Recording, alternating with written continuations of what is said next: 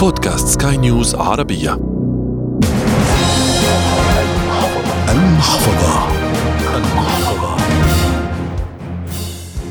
أهلا بكم. النقود تعني الكثير لنا في حياتنا فلا يمر يوم دون أن نستخدمها سواء من خلال بطاقات السحب أو الائتمان أو النقود الورقية وحتى العملات المعدنية. هذه الحركات اليومية يتشارك فيها كل سكان الأرض.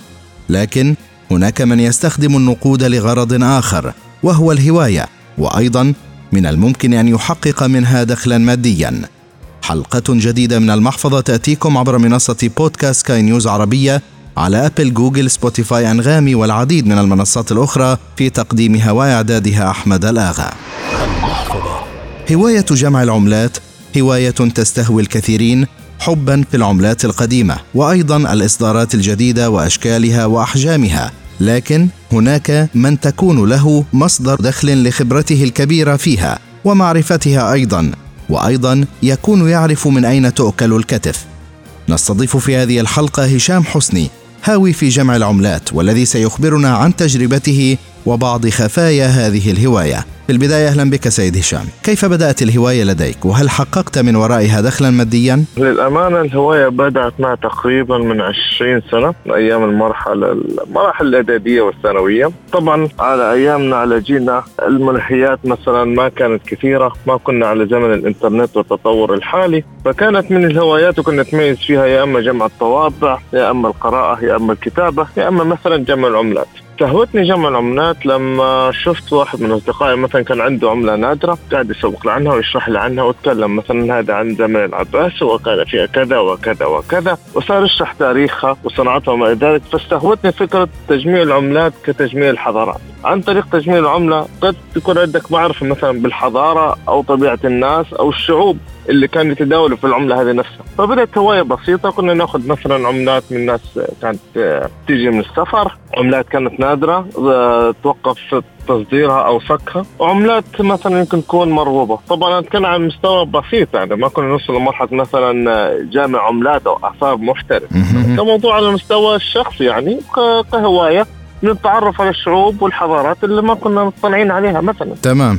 يعني ما حققت أي دخل مادي منها حتى الآن؟ للأسف آه، دخل سلبي. كنا نصرف على العملات أكثر ما كانت تردنا مردود العملات فكنا نقيد العملات بحاجات أغلى على اعتبار أنه قيمة العملة قيمتها المعنوية من تجميعها يعني ومن تمام. من مشاهدة العملة بشكل دوري يعني. لكن هناك من يحقق دخلا ماديا من ورائها. نعم نعم. في ناس ما شاء الله للحين في منصات التداول بتبيع عملات بأرقام فلكية. في ناس آه، مثل ما تفضلت تعرف العملات المرغوبة وتعرف آه، الطرق للوصول للعملات هذه وكانت تبيعها على سبيل المثال في كانت عملات آه، حتى سمعت حديثا كانت تخص مثلا الحروب الأهلية في أمريكا وبسبب خطأ مثلا في العملة توقف فكها واستثار الطلب مرغوب جدا على العملات هذه.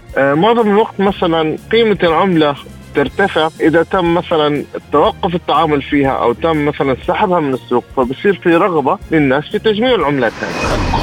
نعم، كيف أثر التطور مواقع التواصل الاجتماعي ومواقع بيع وشراء العملات على هذه الهواية؟ أوكي، بداية الأمر لما كنا إحنا نبدأ بدون وجود منصة نرجع لها في التعامل، آه، كان من السهل مثلا إن تتعرض مثلا للغش، يجينا حد مثلا بعملة يسوق لي إنه هذه عملة من العصر الكذا أو من العصر الكذا والعمله مثلا قيمتها كذا وفيها آه، كذا وتنغش مثلا بالسعر. تتفاجأ بعدين إنك مثلا دافعت ضعفين أو ثلاث أضعاف قيمة العملة. مع توفر وسائل الاتصال والمنصات صار من السهل التأكد.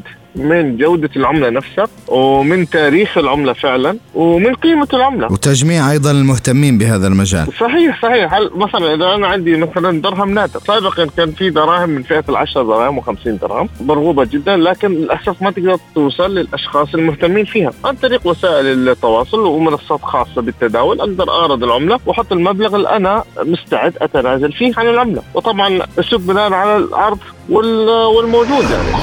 طب شراء الإصدارات الجديدة بأرقام متسلسلة.